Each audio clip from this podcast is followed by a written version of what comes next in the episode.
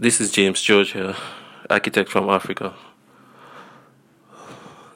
reporting about the state of architecture in the world.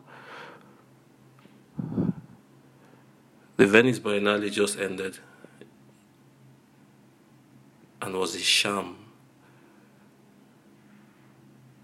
an unprecedented sham.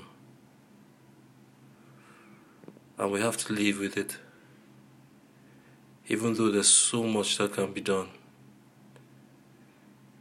We have been taught to keep quiet about things like this, to hope that our day of celebrity comes, to wait for our time in the sun. And when that time comes,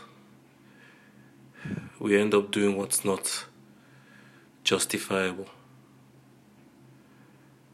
But that ends now. There's a new way to see the world. A new architecture becomes. And even if the particulars of it not, have not been put in place, I believe that these particulars can be worked out towards what's good in the world. The Europeans have failed architecture, and we saw it in Venice this year. It's time to give other people a chance. James George out.